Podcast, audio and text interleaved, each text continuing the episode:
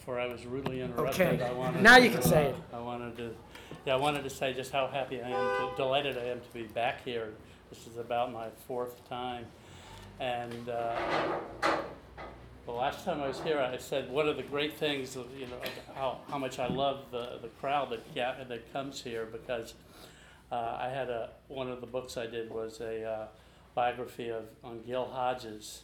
And when I was doing all the media around town, I had my argument how Gil Hodges should be in the Hall of Fame. So I had all my points and our argument, and I, I would have all these hostile hosts, and I'd argue with them. And I came here, and I had all my points, and we had a big, big, we had a lot of people here for that. Oh, yeah. Art Chancey was here. And I said, okay, uh, how many people here should think Gil Hodges should be in the Hall of Fame? Everybody raised their hand. So I'm always happy to come back. Well, that's, now we're going to go back to the start of the podcast, but, and we're going to get back to that as well. Uh, we are live in the Bergino Baseball Clubhouse at 67 East 11th Street in the landmark Cast Iron Building, Greenwich Village, City of New York. We start tonight as we always do. To those of you who are here for the first time, welcome. To those who have been here before, welcome home. Tonight's book, Jackie Robinson in quotes, The Remarkable Life of Baseball's Most Significant Player. Published by Page Street Publishing with the author, editor, Danny Peary. Please join me as we welcome home Danny Peary to the clubhouse.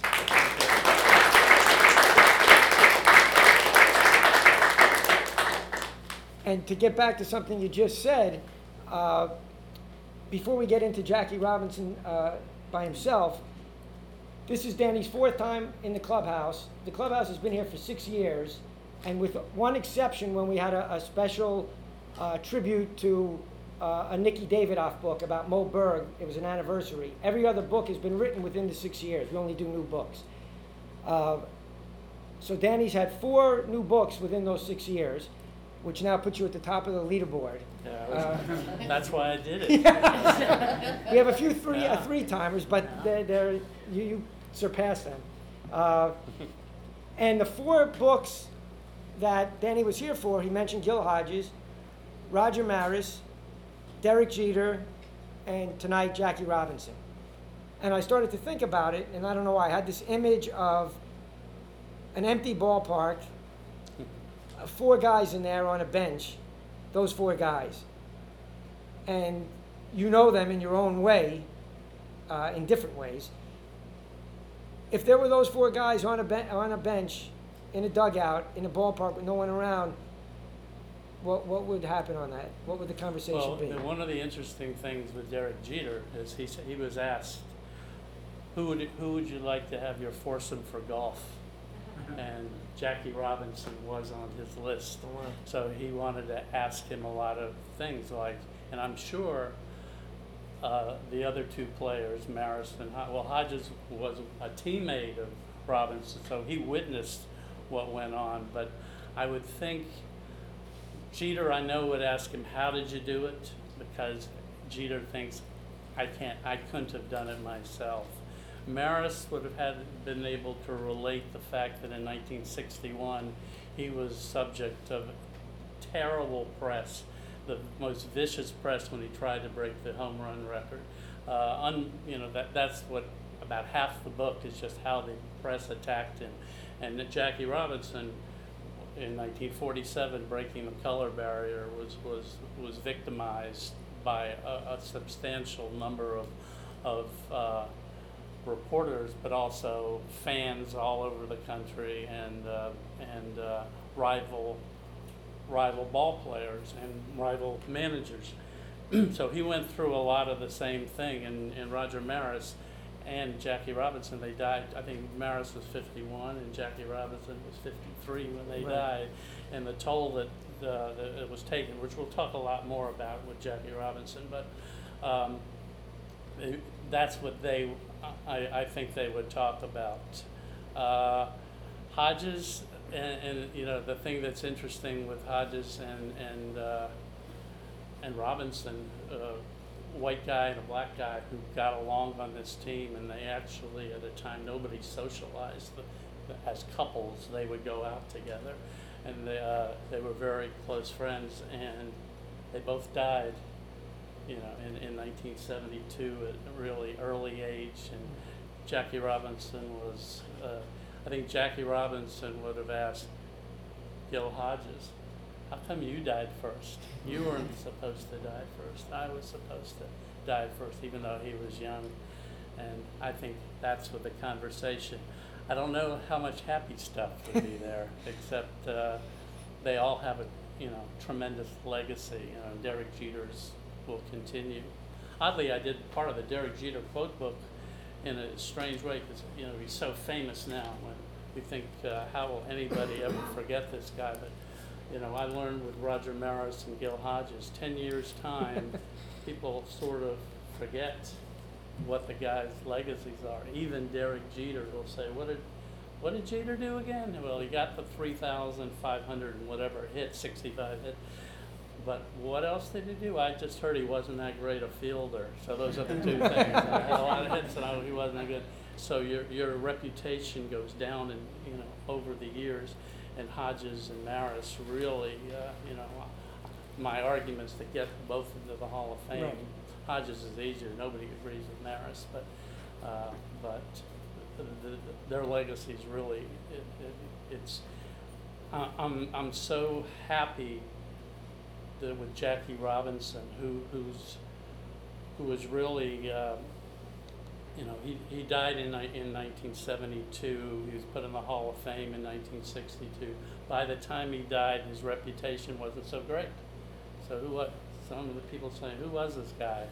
And over between 1972 and, and maybe 1987, when his, there was a celebration of, of 40 years since he broke the color barrier, particularly 1997 when his, Bud Selig retired his uniform and, and made him a cause celebre among, among all major leaguers. People forgot who he was. Can you believe this? People did not know. Rickey Henderson. I heard he was a really good ball player, but I'm not sure who he was. Vince Coleman. I don't know no Jackie Robinson. Unbelievable.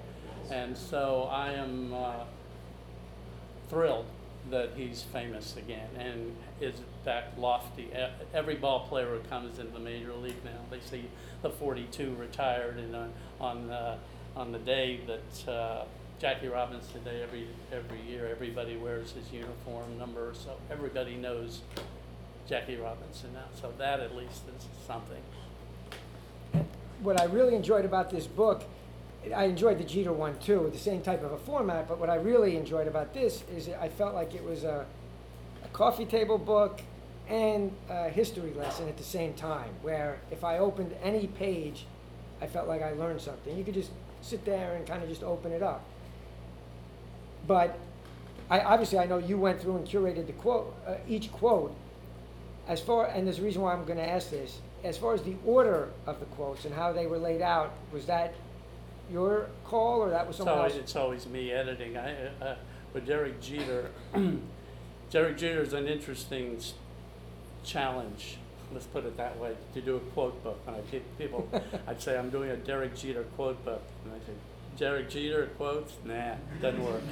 Because Derek Jeter was somebody, as you know, or if you don't know, he was he would after ball games he was always available to the press. He would he would say, "Uh, "Okay, come and talk to me," and he, and he would deliberately give the tritest answers to every question. He would never go into detail.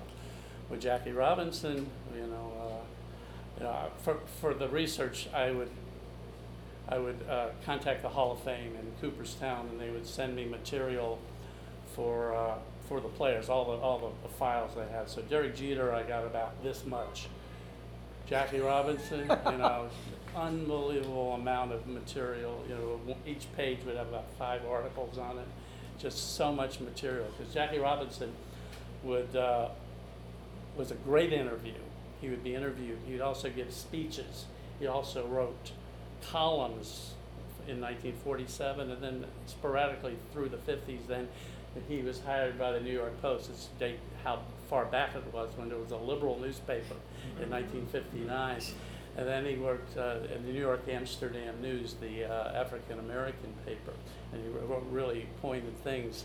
And as you said, he gave these speeches, all, uh, political speeches, all through the 50s and uh, and the 60s. Uh, you know, for the uh, for Martin Luther King, for the NAACP, he was like on travel all over and gave speeches all the time. He was like he was more popular than on the circuit than, than King was, and uh, so so and he wrote four books, including the last one, which was his real his real autobiography.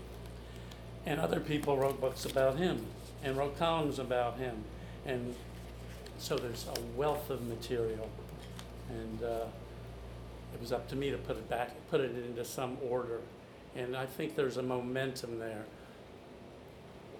What I'd like when, when people tell me when they read this is like a page turner, like a mystery novel. And, and it's instead of page and page, it's quote after quote after quote after quote that takes you through his life till he dies in 72, but then keeps going because his legacy continues. And that's, that's really what I wanted, how, how, you know, we have the rise, the fall, and the, and the resurgence, and now the celebration of, of Jackie Robinson. Who was this guy? And I find the quotes, uh, I love oral history. I think it's a very effective way to tell a biography or a, about an event, about an era, you know, about a person. And this quote idea, which is my idea, it's an oddball. It's very quirky and it works. And it's like quote after quote, and, and it has a momentum. And uh, so you, you might sit up all night reading a 400 page book, Right.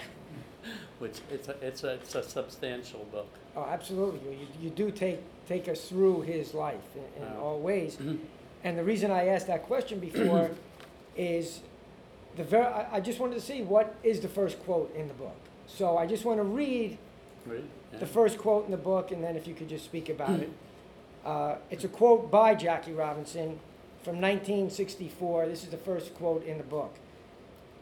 Our family name, Robinson, no doubt was borrowed by us from a master. It is difficult to realize that one's great grandparents were chattels without human rights, that they could be bought and sold with dollar values on their heads from birth to death.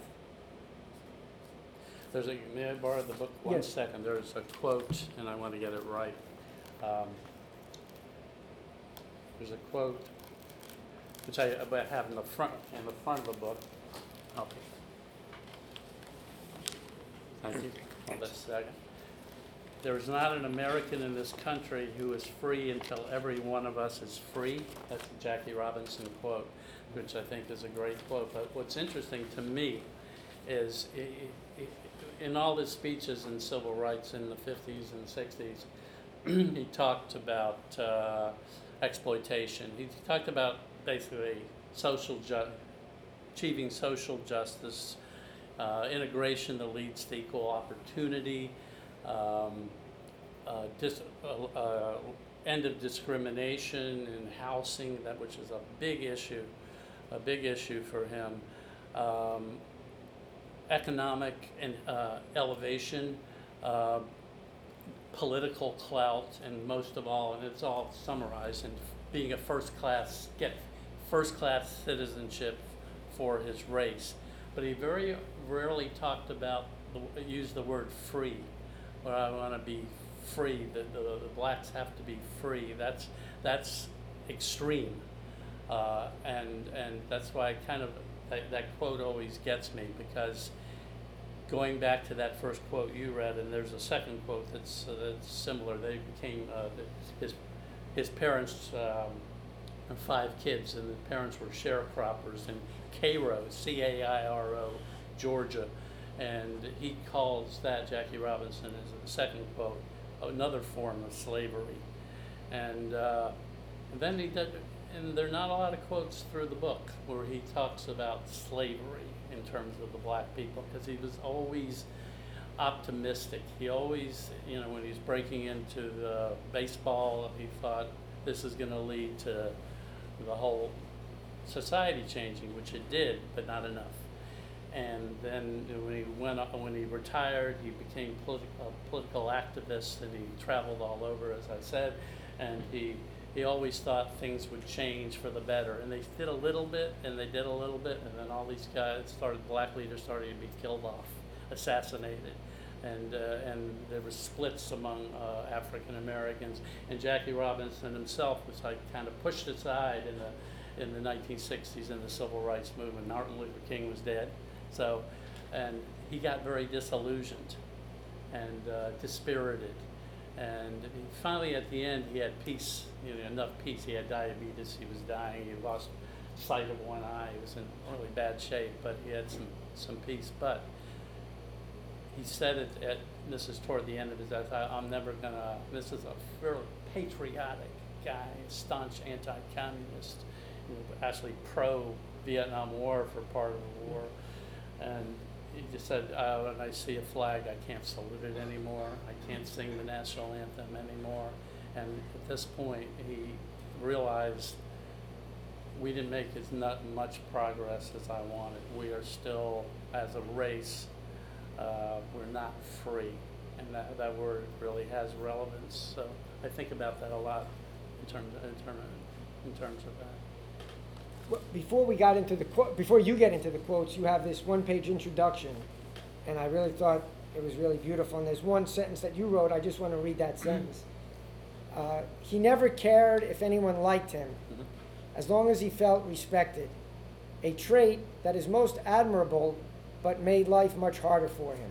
Yeah, and I was actually thinking of that today, about about that how uh, that, that's one of his most famous quotes. I don't care if I don't care if anybody likes me. I'm not making any effort, but I want to be respected. That was his his big thing, and I think he always wanted dignity and respect. Those were the two things. But I think it really would have helped him if he if he did socialize, if he did, you know, welcome other people into into his world. He did it to an extent. I mean, uh, Ra- Rachel uh, Robinson, his his incredible wife, um, says that they they didn't care about making friends with ball players, especially in 1947 when he was breaking through. That wasn't the point of the whole thing, is making friends. But they'd have when they would leave the ballpark, and more as the years progressed, they would have their own friends. They said that was enough. You know, we go, we do, we do the job, we try to win. We're friendly enough with the other ball players. We'll go out with the Hodges a couple times, um, but that was enough. But you know, and, when when you just see what happens to Jackie as as the years progress, um, he didn't have enough friends in baseball, and it would have been nice if he had more friends on the Dodgers. He had some, and they're good friends. Carl Erskine, uh, Ralph Branca, uh, you know, the black ball players. Had conflict with Roy Campanella. They were really close for the few few years, and then they had conflict, uh, which was fueled by white press, which always tries to divide all the, the, the black athletes and make them rivals rather than uh, comrades. Um, and but uh, I, I think it was it was hard for him. But, he, this is his personality. He just was always agitating, always trying to change people's opinion, always always uh, finding a cause to fight for. There was this, as Ralph Kiner, I think he told me, uh, Jackie Robinson always had a rage in him. Um, Jackie always said that he didn't have a burden. It wasn't a burden that uh, he was breaking the color barrier, but I think it was.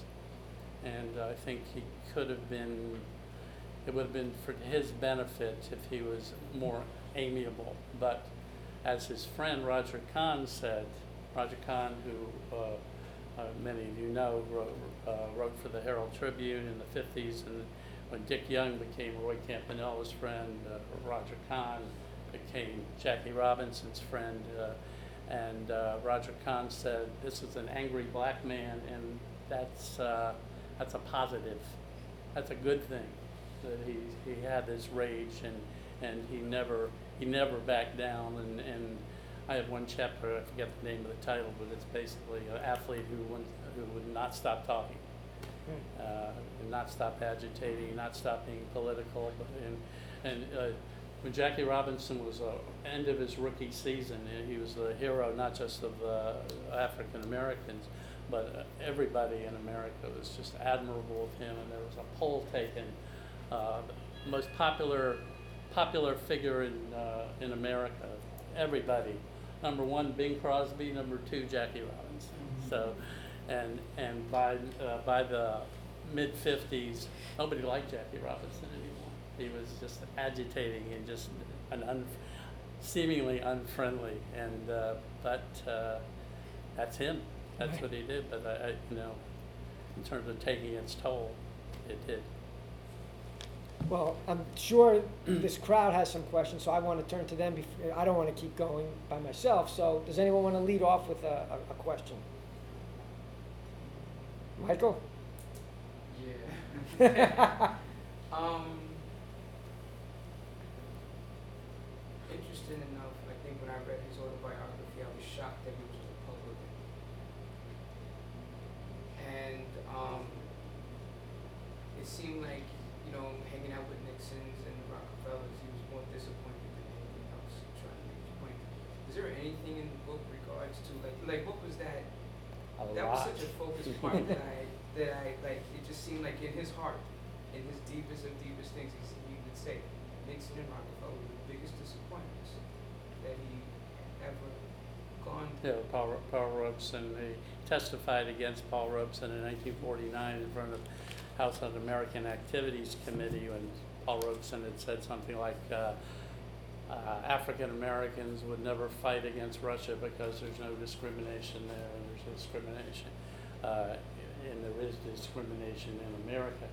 And, uh, and Branch Rickey, a staunch Republican, uh, and uh, sort of pushed him into testifying in front of HUAC, and uh, which gave legitimacy to HUAC. And I, I think that's the bad thing. If you ever look at his testimony, he mentions Paul Robeson for about two seconds, and then has all his really militant stuff against the, how poorly uh, American blacks are treated. So uh, he shouldn't have legitimized it. He always regretted going there. He it helped ruin, uh, ruin Paul Robeson's career. He couldn't, couldn't get a passport after that. And Paul Robeson never always still admired Jackie Robinson. And, you know, he said that's what I spoke about before, about how uh, blacks are always divided by, by, I guess, the press, whatever. That's what happened with Paul Robeson, said they always try to split us up, and that's what they did with Jackie Robinson. But by, after like five months, Jackie Robinson was supporting Paul Robeson, saying really good things. The, the, the, the Richard Nixon thing is one of the weirdest, the strangest bedfellows ever. Jackie Robinson and Richard Nixon. Um, one of the things I found in the book uh, is they've actually met in 1952. Uh, yeah. Jackie Robinson supported Richard Nixon in the 1960 presidential election. You sort of assume that's when they met. They actually met in 1952 at the Republican convention, uh, and I'll explain why, why Robinson was there. But when they met, and this is how people become friends who aren't normally friends. Richard Nixon says, I saw you play football at UCLA. And there was a play I saw, and I remember this play. Will you explain it to me? And Jackie Robinson, yeah, you remember this play, you know. And, and so we explained this play to him, and that's how they, they had this little bond that he always thought that Richard Nixon was a, a good guy, you know, a, a regular a regular Joe. Here he is talking football with, you know, Jackie Robinson, and um, Richard Nixon became vice president to Dwight Eisenhower, and Dwight Eisenhower was not popular with blacks, and, and there's some really interesting letters. I didn't, I mentioned all the things that Jackie Robinson wrote. I mentioned I forgot the letters. He wrote to everybody. He's always writing to presidents and complaining. That was, that was one, whoever whoever the president was, including Eisenhower. And he ripped into Eisenhower for saying blacks should be patient. That drove him crazy. Can't blacks, you know, we, how long are we going to be patient? A hundred years we've been living like this. We've had, had it. He's really, really strong against him.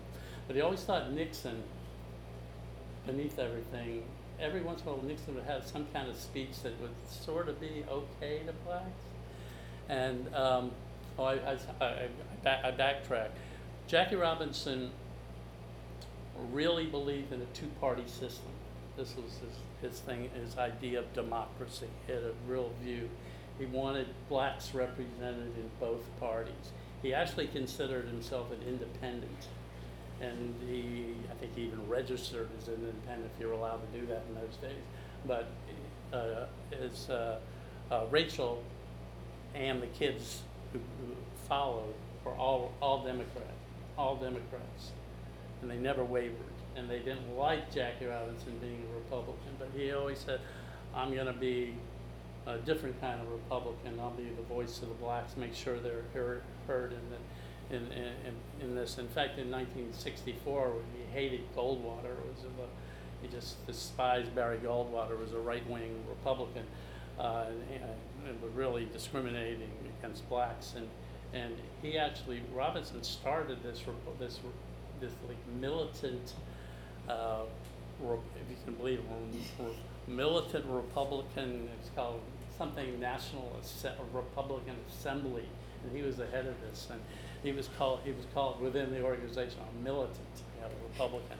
But anyway, in 1960, the election, uh, big election, Hubert Humphrey was running against uh, for one of the nomination for Democrats um, Minnesota and had a great record with civil rights.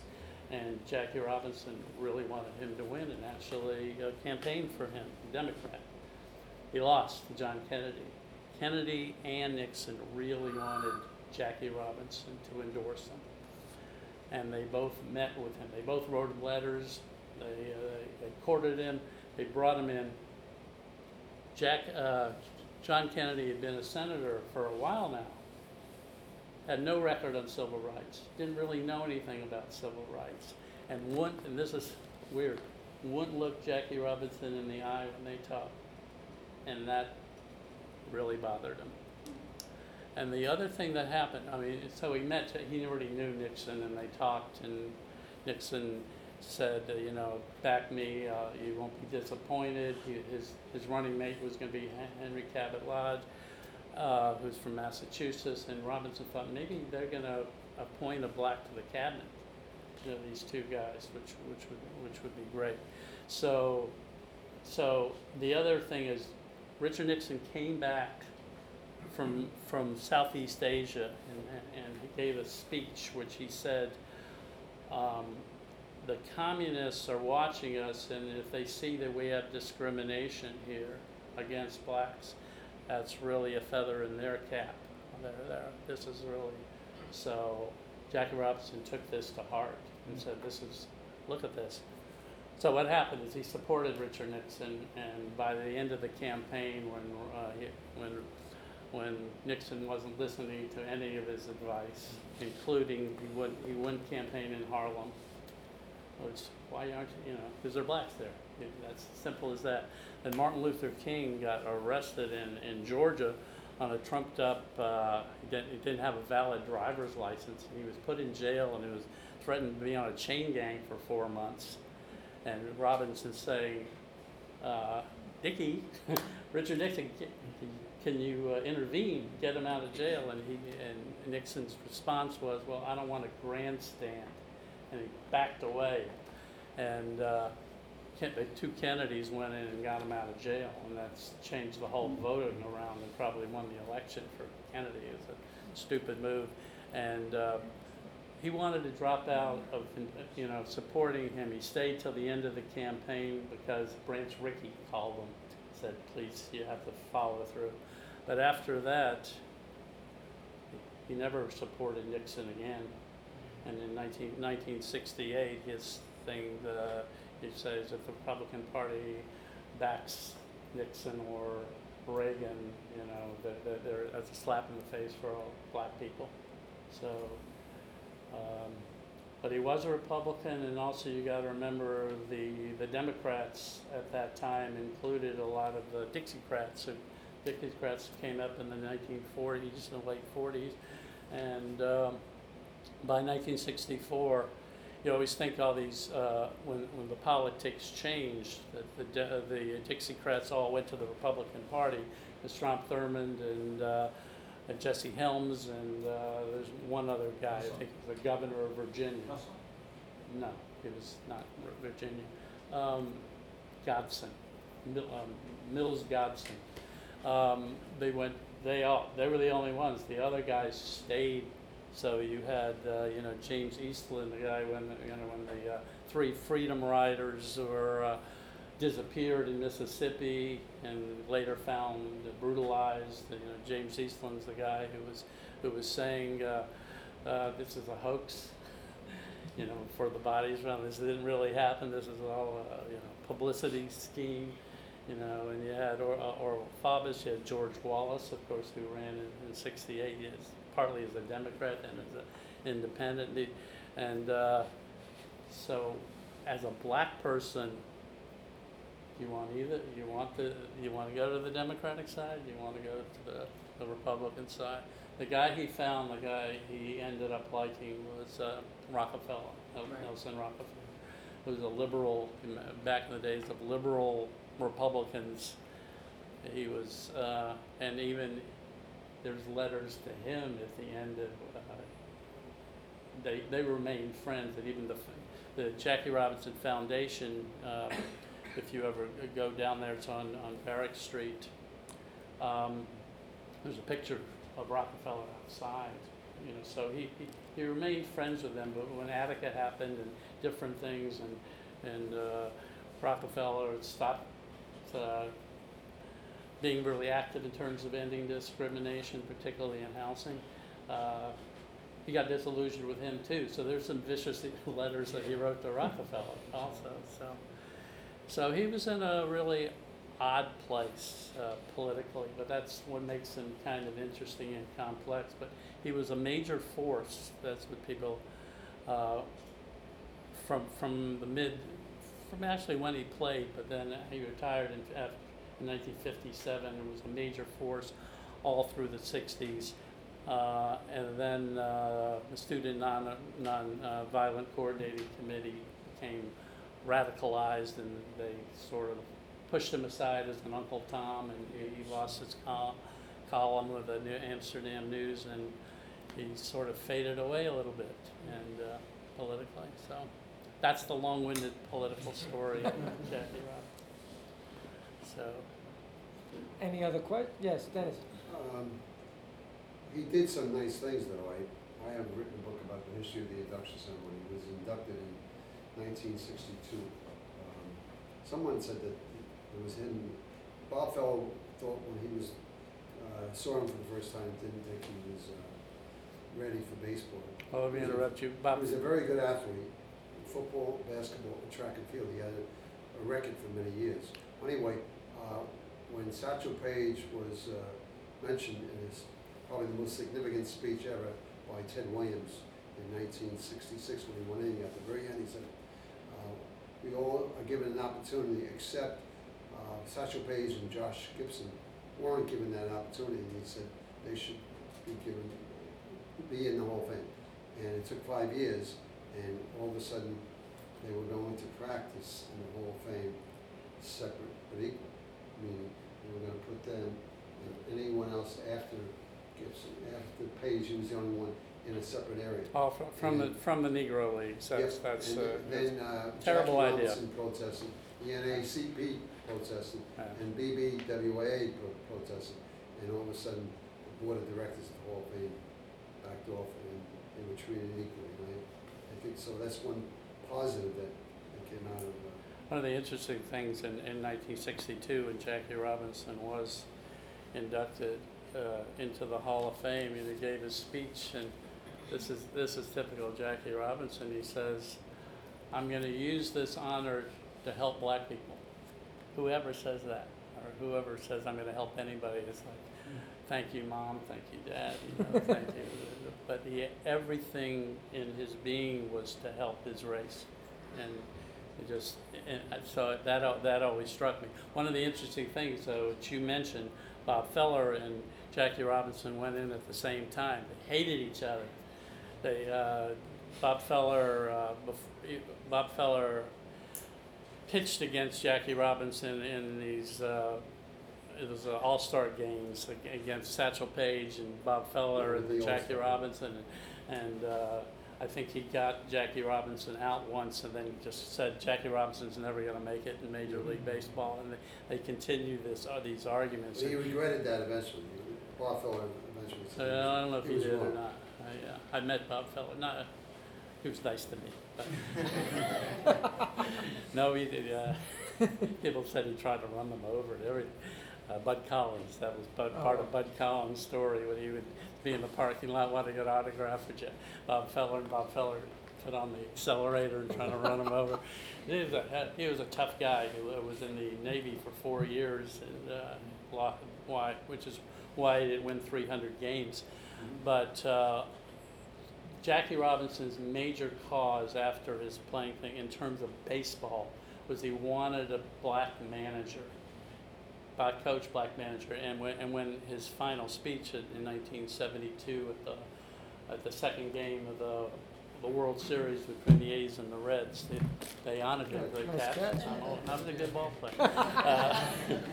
Uh, um, uh, he said his, his thing was, "I'm very happy to be here, but I'd be happier if I looked at the third baseline and saw saw a black manager." So he to the end, but his whole thing was blacks who you know who retired were not given opportunities in baseball. You know, major leagues just ignored him, so like they did with Jackie Robinson. And Jackie Robinson didn't get any more jobs. He, he, one year he was a, an announcer for ABC when they had baseball for one season in the 60s. But otherwise, he didn't. And, and Bob Feller was of notion that they, they would have these fights, uh, argue, arguments with the press at, at, at both places. And Bob, Bob Feller would, would, you know, who could get a cushy job with, with uh, Major League Baseball, he would say, you know, they'll find something eventually. Maybe they'll find a black, black sometime down the, in the future who can be a manager or a coach. And, and he had, he couldn't care less about uh, the discrimination that went on in baseball. So, uh, but he was a great ball player. I love Bob Feller. You liked it, you did like Satchel And Paige. And Bob Feller was very, and Bob Feller was very important in the development of the pension plan in the 1950s, which is, which is really, really important in the develop, for the, the unionization, unionizing of baseball.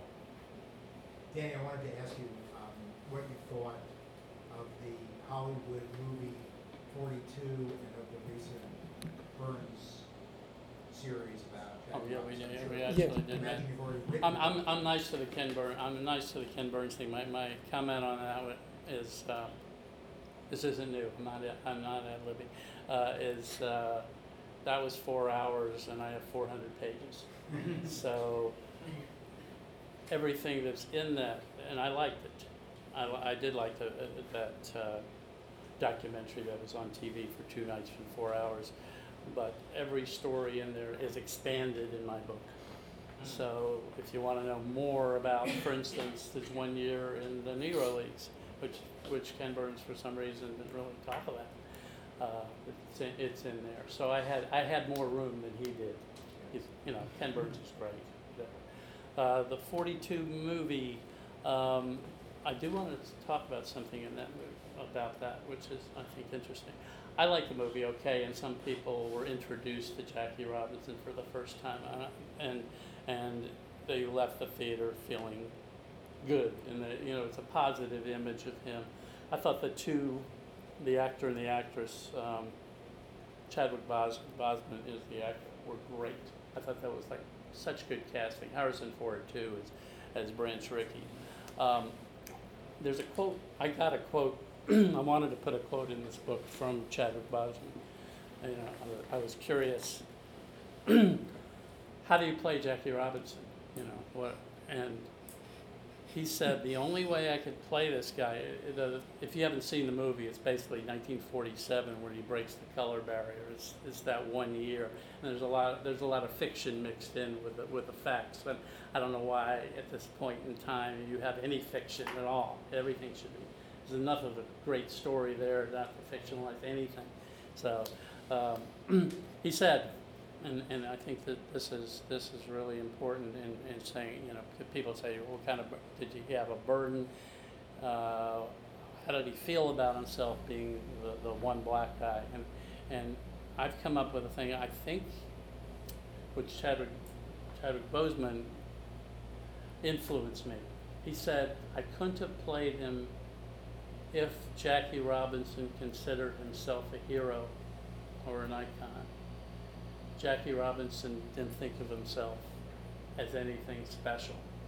Uh, he was he, he was thinking of himself, and this goes to what I think. I'm thinking that he thought of himself, as he said sometimes, as a baseball experiment, as a, that he was a guinea pig.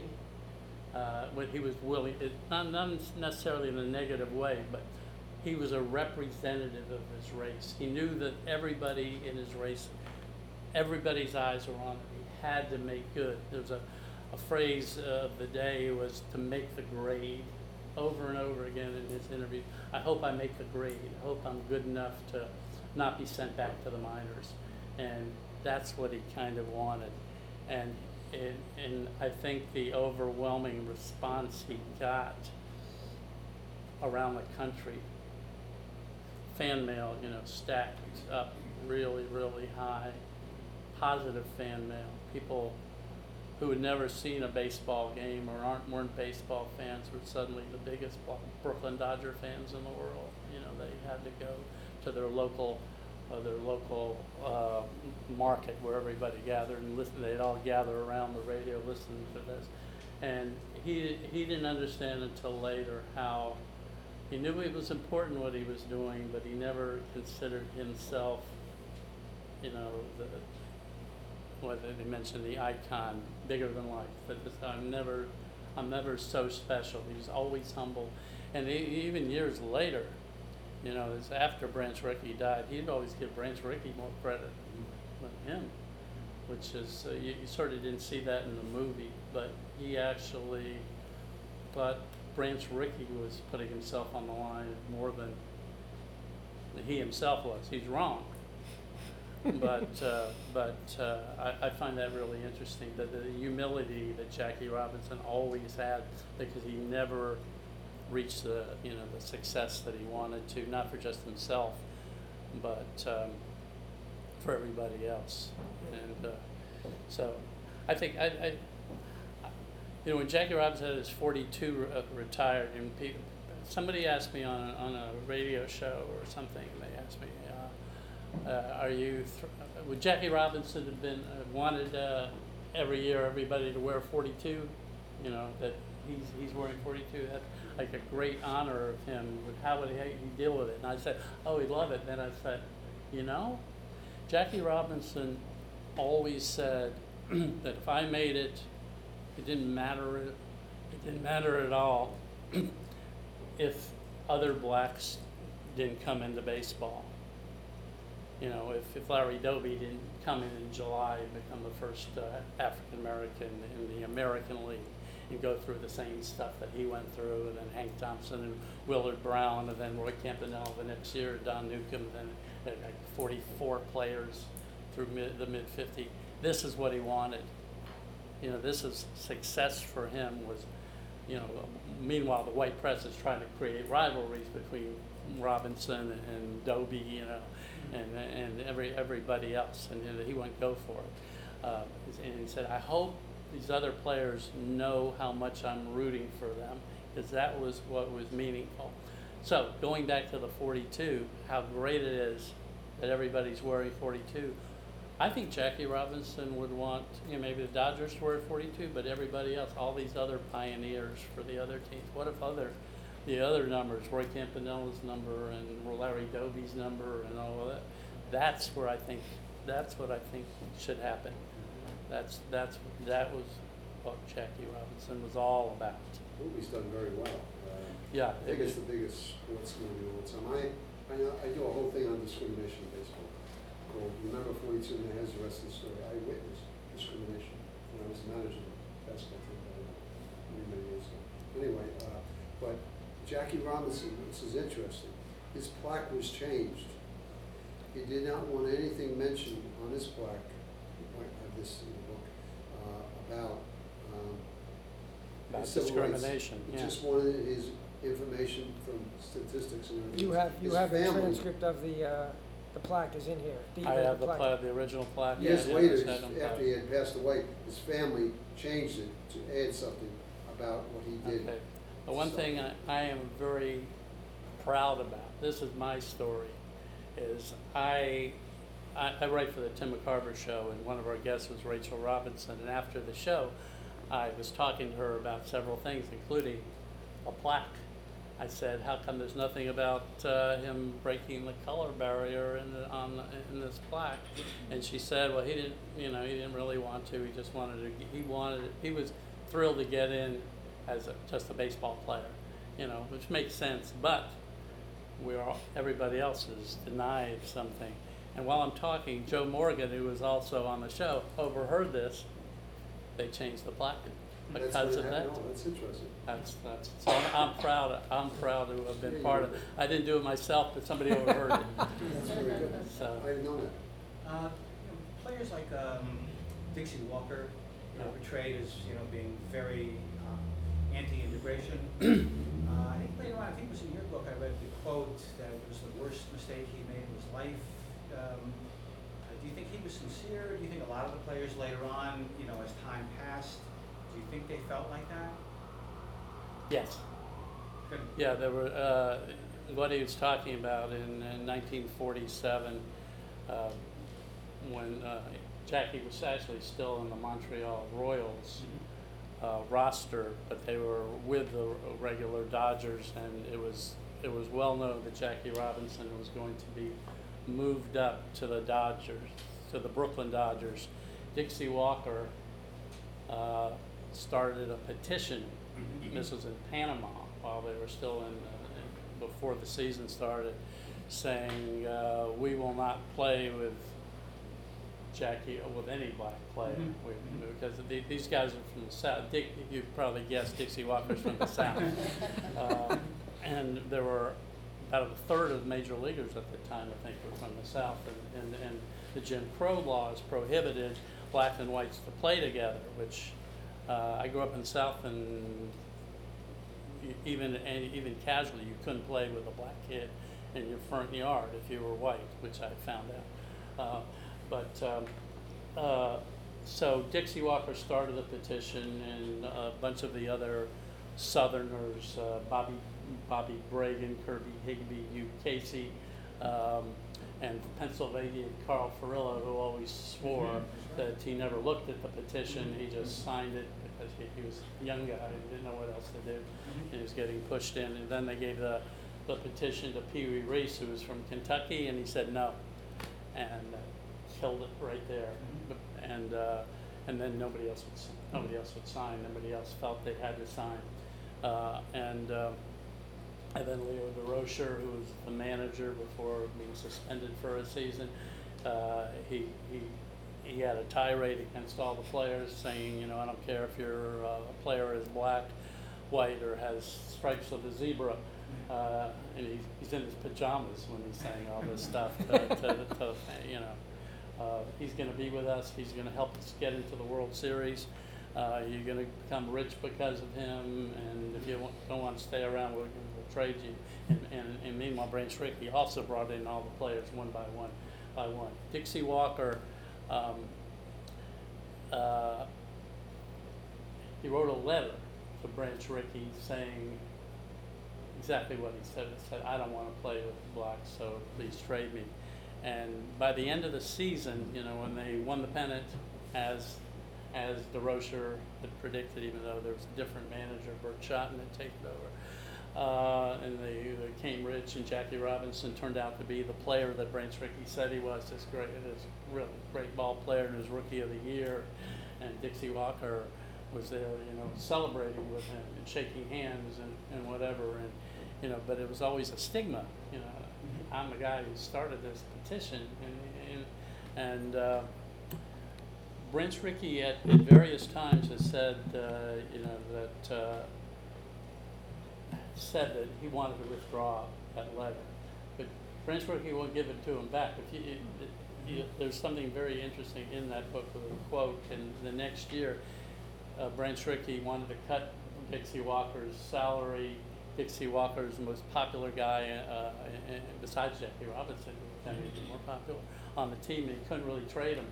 So he, uh, he pretended that that letter, he wouldn't give back the letter, and he pretended uh, that Dixie Walker was still demanding to be traded because he didn't want to play with a black guy. And then Dixie Walker by this time had changed his mind, as Bobby Bragan had changed his mind, and, and all the players who would, you know, who, hey, I like playing with this guy, and I'm richer, you know. So uh, and and uh, so that's what happened. So Dixie Walker never lived it down, but it's kind of interesting to find out. His brother says that's what happened, Harry Walker, that uh, that he changed his mind that, that Branch Rickey wanted to trade him, and that was the only way to to get rid of him without the uh, populace uh, uh, being up in arms, which they had done when he tried to trade their other popular player in the early 40s, Dolph Camilli. The fans went crazy and really, so he didn't want a repeat of that. So it's very shrewd, very shrewd. What, but, uh, yeah, we're closing in on the, uh, on our time constraints with the podcast, so Bob, Bob, this is gonna be the last question. Okay, I actually have two questions. Part A, part Make A, him part- short. Yes, if you could speak for a moment about uh, that iconic moment when Pee Wee Reese put his arm around uh, Mr. Robinson, and also maybe uh, why, when that petition came around, uh, why did uh, Mr. Reese say no, being uh, uh, somebody from the South? Probably somebody, you know, a lot of these guys, Dixie Walker had a hardware store. He didn't, he thought if I played with, you know, I played with, uh, black, blacks, people back home aren't gonna, aren't, aren't gonna frequent my store, they aren't gonna buy anything, and this has happened all over. Wee Reese actually had a bowling alley, but everybody had something back home and they want, didn't want the, the, the people to see. Um, he, he'd been in the Navy for a bunch of years. He knew that there were blacks fighting in, in the military, and that, that had a big effect on, on him. Pete Reeser also, who needed some medical attention in an emergency, and the only person who could give it was a black doctor, and that changed his mind, you know, toward, uh, toward things. Uh, so that, that, you know, is just morality. You know, Pee Wee Reese was a special person. It was every single player on the Dodgers just uh, loved Pee Wee Reese, and, he just just a, a one of a kind guy. Did he put his arm? There's a date, May May thirteenth, nineteen forty seven, in Cincinnati. Uh, Jackie Robinson, as a first baseman his first year, uh, comes into town. There have been all these death threats. Uh, people say they're going to shoot Jackie Robinson. He goes out on the field. Uh, the, I think there was a national anthem with bombs going off, and they thought it was gun, guns ablazing and, uh, and and everybody was really really tense, and there was heckling from the stands, and and the story goes that Jackie Ro- uh, that P- um, that Pee Wee Reese goes and puts his arm around Jackie Robinson, calm him down, and, and uh, the pitcher Rex Barney says that's this this is something Jackie Robinson would say was the greatest thing that ever happened to me as a ball player. After that, you know, I saw the camaraderie we had, and, and that that just really helped me and calmed me down. Um, so in my book, the way I set it up is uh, is about this. I, uh, it's a sidebar and in all this event of people talking about that event and Pee Wee Reese putting his arm around, and then it ends with a quote saying it never happened from somebody else that uh, that uh, that nobody was writing about it. There were no there were no cameras going. There were no no photographs. Uh, uh, the, all the papers the, the next day saying how warmly uh, Jackie Robinson was greeted. Um, there was another event the following year in Boston, and they think maybe this is the real story, and it was actually people making fun of Pee Wee Reese for having a black friend, and then they sort of, I don't know if the arm went around, but they, uh, they, they touched each other, their hands touched. And uh, so that, that quieted everybody. It was Pee getting, getting heckled, and this is what I think of your heckling, and it, it shut people up. If they didn't put his arm around you know, there's even statues in uh, Coney Island Right. for this, uh, with uh um, he did it in spirit. I mean, he could have done it many, many times, you know, it could have happened in the locker room, could have happened, you know. That, that was what their relationship was. Robinson could have put his arm around Pee Wee Reese. And, uh, so if it didn't happen, you know, it's a nice image. And, uh, and that, that's what I think. It happened sometime. So let's give it that date. And on that note, we're gonna have to end the, uh, the podcast part of the evening. Again, the name of the book, which is really a fantastic book, and everybody should get this, especially if you're listening to the podcast. Jackie Robinson in quotes, The Remarkable Life of Baseball's Most Significant Player by author, editor Danny Peary. Thank you very much.